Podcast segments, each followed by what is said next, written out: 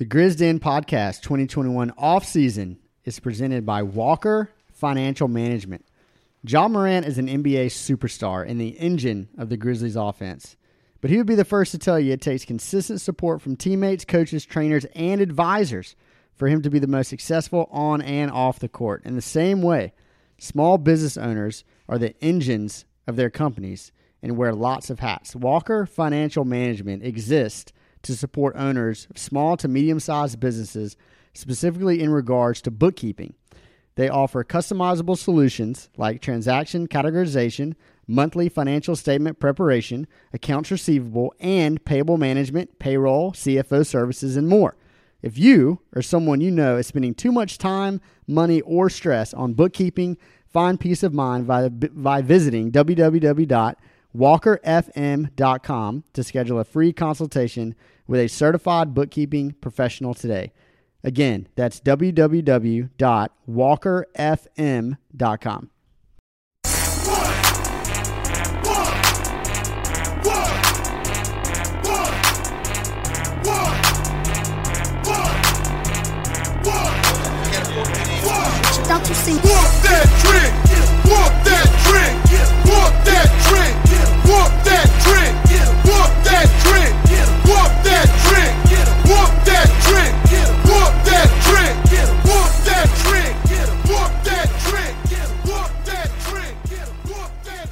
Welcome to another off-season edition of the Grizz Den Pod.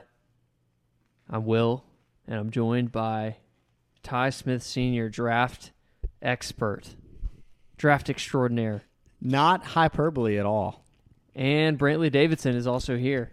I have not studied the draft at all. He's going to be here. He's going to be watching the end of this playoff game, and he's going to be listening, and he's going to interject if he has any questions that he hears. But I'm the voice of the fan of the pod today. That's what it is. All right. So basically, the format for this is there's a lot of mock drafts out there. The Grizzlies have the 17th pick in the first round. That's what we're really going to be focused on here. They have the 51st pick in the second round.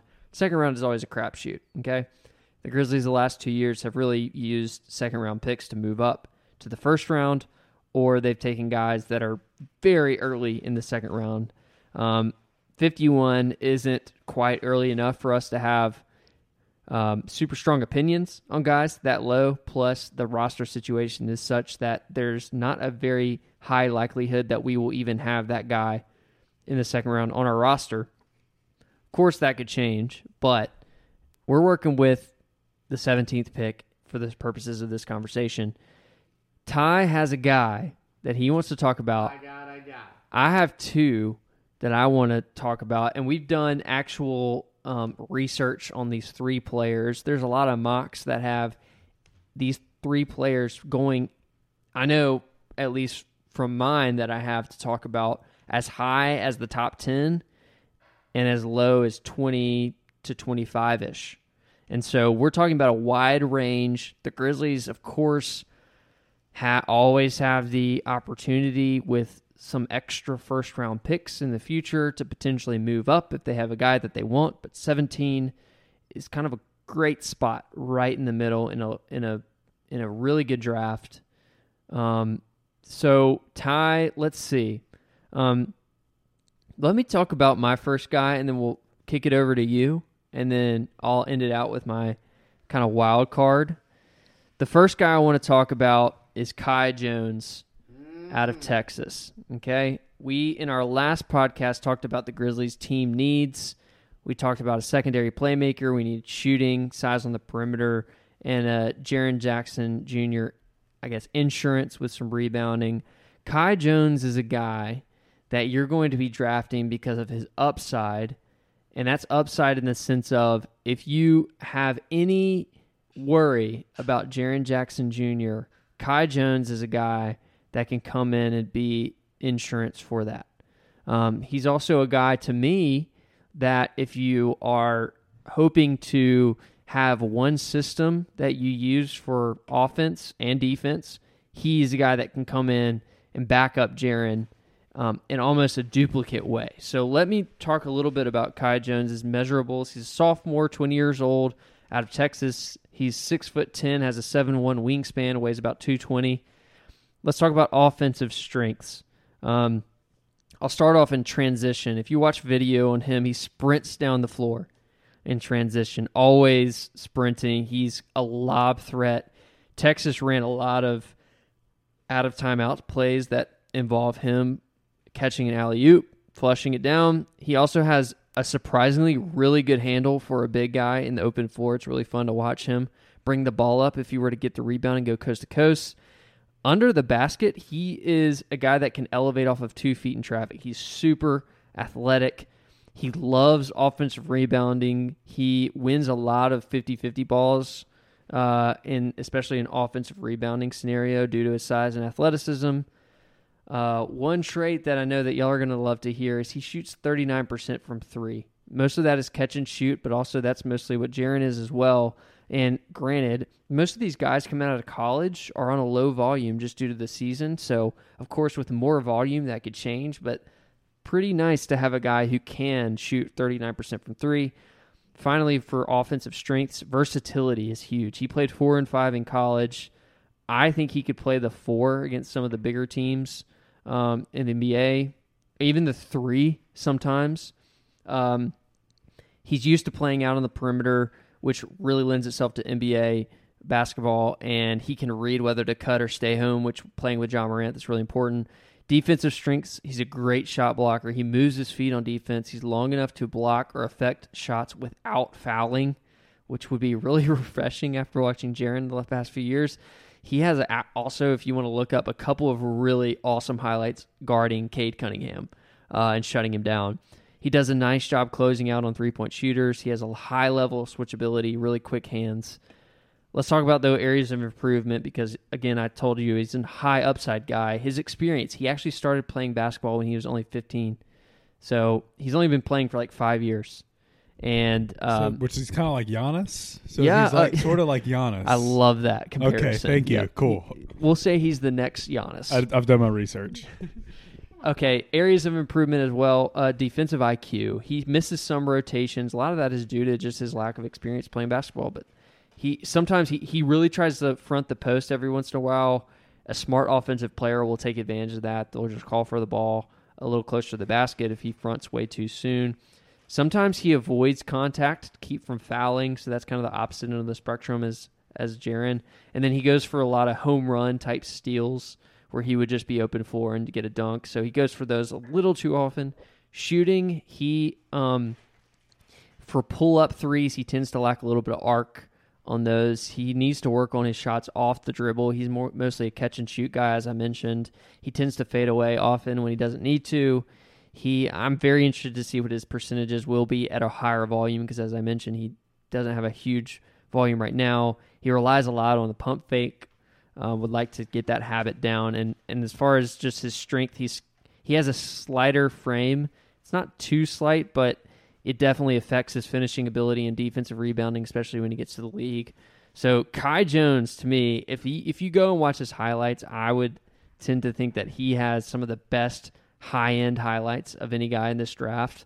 And I've seen him in mocks going as low as 17 or even 18 or 19.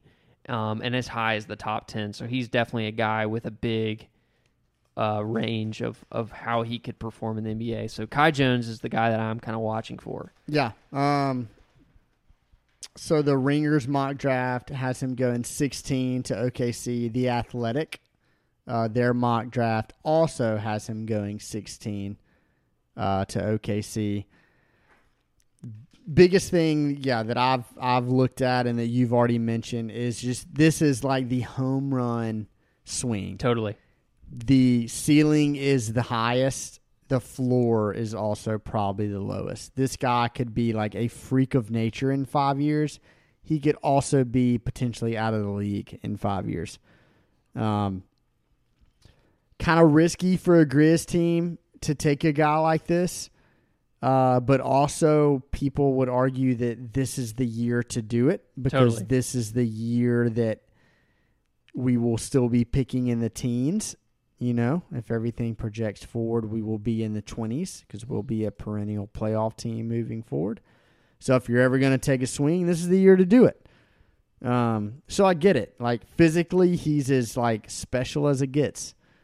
The guy runs the floor. His shooting stroke is really the aspect of his game that can you really hope translates. If he can just hit a standstill, catch-and-shoot three, a lot of things can open up for him.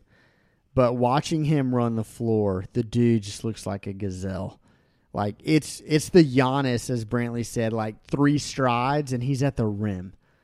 Like, just freakishly athletic. Yep. And he shot close to 70% from the free throw line. Also, really big. Great sign. Yep. So, yeah, I like it. I don't think he's going to be there at 17. Who's to say we can't move up a few spots if we really like him? It's really risky moving up for a guy with such a high variance. But if he falls to us and we pick him, 100% I'd be into that for sure. All right, Ty, who's your guy? Trey Murphy the third. If Trey didn't tell you that he was a third, then I just reiterated it. So this guy, late bloomer. The word is he was 5'6" height when he was a freshman in high school. He's now 6'9". That's unbelievable. He grew a foot in like 4 years, which is just absurd. Prototypical 3-and-D guy. Shot 43.5% from three this year at Virginia. He spent his first two collegiate seasons at Rice University, which is somewhere in Texas, because I think he was 6'4" as a freshman at Rice and grew 5 inches to 6'9" by the time he was a sophomore. And UVA was like, "Hey, come play with us." Sup? He was initially going to redshirt at UVA. And then they started, like, summer practice, and he was quoted to saying, like, "Yo, I'm, like, one of the best players out here, so let's just forego that red shirt and let me go ahead and play this year." And he did. Just a shooter extraordinaire, crazy long, like I said, 6'9", over plus 7 feet wingspan. A lot of the current NBA comps that have been thrown out for him is Mikal Bridges for Phoenix, and if you've been watching the playoffs, you see the value that he adds. I'll just kind of throw out some stats. So I tweeted today from my burner some pretty interesting stuff about Trey Murphy. So I will say another thing: he's projected as like a late first round pick, so 17 might be a reach for a guy like him, even though apparently he's been racing up some draft boards. From his like off-season workouts, from his combine workouts. So this is per 100 possessions, which is kind of what I like to look at. And I'll compare him to a few players that I like as comps for him. So this past year, he averaged 25 points. Again, that sounds like a lot. Virginia plays at one of the slowest paces in the entire NCAA. They literally walk it up the floor every possession. So not a lot of possessions to go around, but per 100, he averaged 25 points. Check this out. On 50, 43, 93 shooting splits. He was one of a very handful of players to go 50, 40, 90 from the collegiate level. Corey Kispert is another one that shot that. And if you followed any kind of draft stuff, you see the hype that Kispert has gotten. Trey Murphy is arguably just as good as a shooter, is also like 2 years younger, and is also like 2 inches taller and potentially higher upside to go. He's just not as a household name because he didn't play for Gonzaga, which is understandable. Can absolutely stroke it. One thing I also wanted to mention, his offensive rating at UVA this past year was 130, which is crazy. Also, his defensive rating, it was 102. Which means he was like a plus 27 on the year, which is really impressive. His pros are standstill shooting. I think he was above 50% from three on catch-and-shoot threes. And if you're playing with Ja Morant, you're going to get a lot of catch-and-shoot threes. He can switch, realistically defend 1 through 3, maybe even some smaller fours. Really good perimeter defender, really long, crazy athletic as well.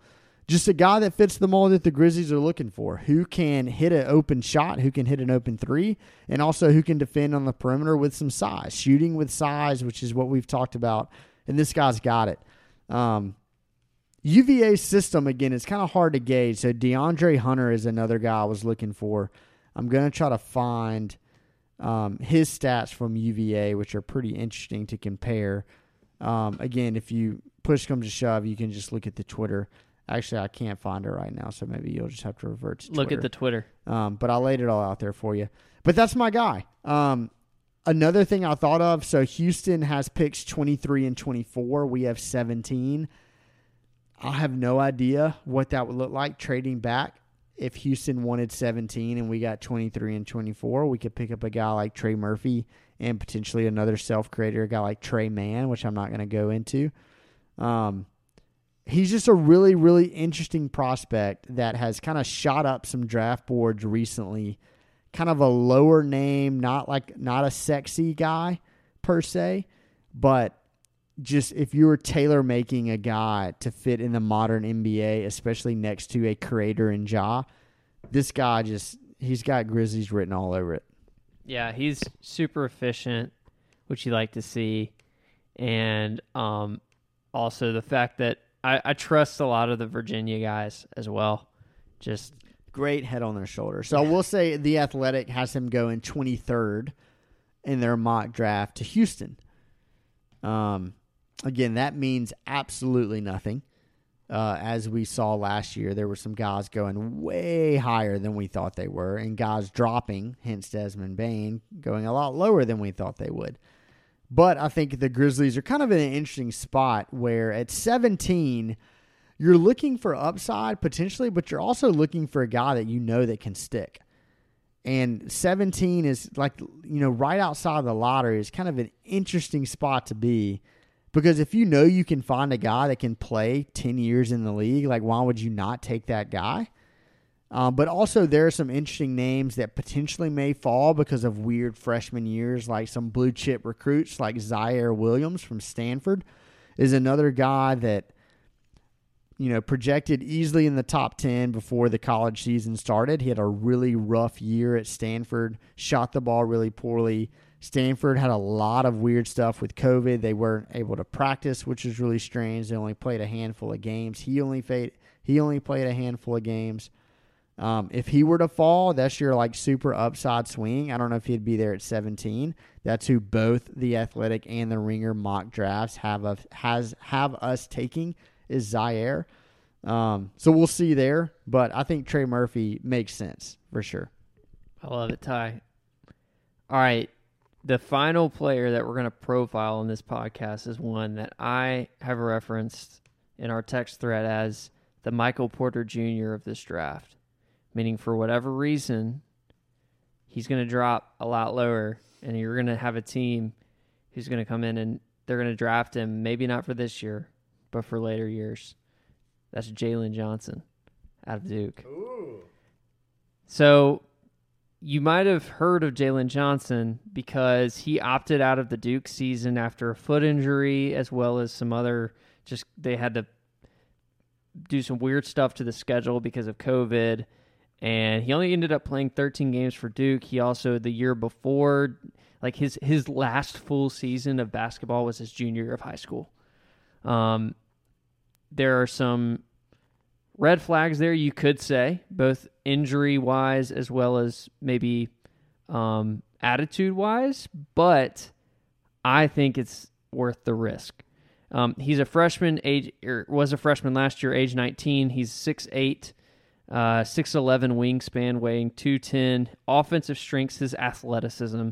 He loves to play in the open floor. He loves to finish above the rim. The one word I would use to describe his game is smooth. It's just very smooth. It's not rushed, but it's also not slow. It's just smooth. He's a great finisher. He handles contact well on drives. He loves going left, even though he's right-handed. He has this patented move that I've seen a lot where he'll drive left. He'll create some contact with a defender. He'll fade away and shoot it like a two-handed jumper right off the glass, maybe get a foul call as well, which I like to see. He has a lot of defensive versatility, too. He's switchable, like super active defender. He reminds me a lot of Kyle Anderson in that way. He averaged 4.5 stocks per 40 minutes, which is steals plus blocks. His defense, which I love, could be his best attribute, I think, on the floor. Great with angles. He's smart. He either funnels a guy to spots on the floor where he knows he has a better defender, or he cuts off drives using angles if he doesn't have help. He's quick enough to play off guys, but he can also contest jumpers, which is really important in the NBA for guys like, let's say, Trae Young. If you were to guard Trae Young, you want to play off him because Trae Young can play make, but he can also shoot. And Jalen is long enough and quick enough to get there. He's a competent post defender. If he ever gets in that position, he has quick hands, like I said. The attribute I really love about him is his playmaking. He loves to rebound and run. He makes great reads in the open floor. He stays in control. I mentioned he's very smooth. Great IQ on when to advance the ball in transition versus keep it and make a play later. Great vision on drives. If he gets in the paint, he has really great vision for like cross-court passes, which could benefit guys like Grayson Allen and D'Anthony Melton. Really good passer into the post, and he has some upside as a pick and roll ball handler. Areas of improvement: shooting consistency. He was 8 from 18 on the year from three, which is a ridiculously low sample. I understand. Granted, he shot 8 for 18, so that's pretty good. He's most effective as a catch-and-shoot guy. With Ja Morant in your offense, you can live with that. He has a slightly slower shot than you would want, and that's something I think he would work on in the NBA, and he needs to work on his release off the dribble. Half-court offense is another area of improvement. He was the guy at Duke on offense, which I think basically resulted in a lot of one-on-one. I don't think he's going to be that guy in the NBA. His best role is probably a creator /slasher/ finisher in the flow of an offense. So I'm not as worried about that specific area. Burst is another area of improvement. He needs to separate a little bit more when he is one-on-one. I think this also could have to do with his foot injury that he sustained, but he should be good now. And finally, as I mentioned at the top, just the situational concerns. He's a guy that has been projected really high, and maybe just because of the weird situations he's found himself in the past couple of years, he's going a little bit lower. But he's a guy to me who's your really young, more athletic Kyle replacement as Kyle gets a little bit older, and it will slot into that 3 guard role with his long wingspan. He's super tall. And can fit really well, I think, next to Ja Morant because he can shoot threes and play make. So where is he falling in mocks? He is very wide range, all over. I mean, he is top 10, or he's down to even like low teens. The Athletic has him going 21 or 20s. Yeah, to the Knicks. The Ringer has him going 11 to Charlotte. Right, it's crazy. The Athletic literally says his range. This is the quote: "It wouldn't be a stunner to hear his name called anywhere from lottery to late first round." So he could easily fall to us. Another blue chipper. Before college started, he was like definitely a top 10 pick. Had a really weird year. Left high school early too. So a lot of people are like, why did he leave so early? Why didn't he stick with it? Jonathan Kuminga is getting some of that stuff too. He left high school, he changed high schools a lot. Apparently Jalen Johnson changed a few high schools too. A lot of people are maybe knocking him for bailing on Duke when he did. He basically was just like, I'm out for the year. I'm going to just prepare for the draft. Who knows? He fits the bill as your modern NBA wing. Long, crazy athlete, good playmaker, great handle. Shot's not great. Maybe you could develop it. It's not terrible, though. Like you said, low volume. He shot okay. I mean, he would be a swing. Yep. I just want to see him as I mean, I'm positive most of these guys have been kind of the guy on their team growing up, and he's a guy that I'd love to see not necessarily with that burden on his shoulders. All right, I want to end this podcast by giving you my big board for top 10 real quick and just get your immediate reactions to it. I can't wait to hear your number one. All right. Because you framed it as like a shocking pick. It is. And I'll start at number one. I have Jalen Suggs at number one. Listen, he is the guy that I trust more than anybody else in this whole crop of players. He showed it to me. Grant Baylor shot the lights out in that championship game. Suggs was injured, didn't play up to par. I also think he got zero help from guys like Corey Kispert, who I'm, by the way, out on. Yeah, I am too, by the way. He is a senior coming out of college. Not only does he have the age working against him, he, let's just put it diplomatically, doesn't have a lot of athleticism. And then he also, to me, showed that he is not like... Granted, you can't judge everything off of one game, but I just didn't love how he played late in the tournament. Even though he's a catch-and-shoot guy, I just wouldn't pick him, to be honest. But Jalen Suggs, I just thought he was the most pro-ready, and he's also super young. Cade is number two. I mean, he's number one in, I would say, 90% of draft boards, and I wouldn't necessarily disagree if you decided to take him number one. I just think Suggs has started to drop to like three or four unnecessarily, and I just don't see why people are forgetting how incredible he was. He can literally, he's like a Chris Paul type to me, like controls a game completely, and I trust him. Three, I have Evan Mobley, just the raw talent, and I do believe that the shooting is what separates him. Four, I have Jalen Green. Five, I have Kuminga. A lot of people are starting to like doubt Kuminga, but I actually, in watching his videos, really love his game. I think he has a lot to bring, a lot of upside. Number six, I've got Ty's guy, Scotty Barnes. My guy. He is like a Draymond waiting to happen. Best player in the draft in 5 years, just no doubt in my mind. He's just the guy. Scotty Barnes he's going to be phenomenal. Not unrealistic because you will love watching Scotty Barnes if you go up look up his videos. So that's number six. Number seven, on my big board, I have Kai Jones because I just think that his game is actually going to translate. And then he's going to be one of those guys who, despite his limitations and downside, is going to actually push through. That's obviously probably the most hot take, I would say, on the board, having him at seven. Eight, Davion Mitchell. I just loved what I saw from him his last year and also his shooting ability. He reminds me a lot of a healthy Kemba Walker in that respect, who can also defend like a Pat Beverly. So those two players combined is what you're getting in Davion Mitchell. Number nine, probably my favorite player to watch, Alperen Sengun. You need to go watch this guy immediately if you haven't. He is like a Jokic-type passer who has all the different post moves you would ever want out of a guy. The one thing he's lacking is Jokic's shooting. If he can extend the range to, let's say, like a Sabonis high post on the elbow or something like that, then I really think that he could be an incredible player. I have him at number nine. And finally, to round up the top 10, Moses Moody. I think people are sleeping on Moses Moody. He can shoot, and he's a large wing. He's just exactly what you want in a modern-day small forward in the NBA. So that's my top 10.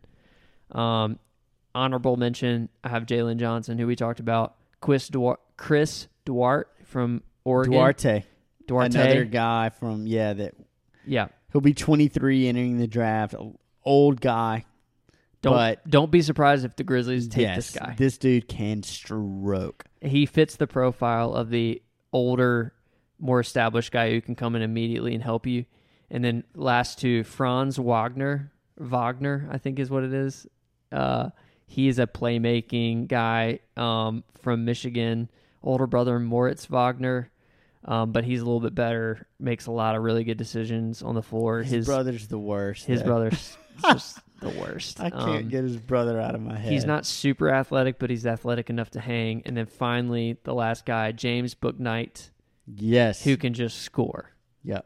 So he's a guy who's also similar to Jalen Johnson. I've seen him everywhere on people's boards.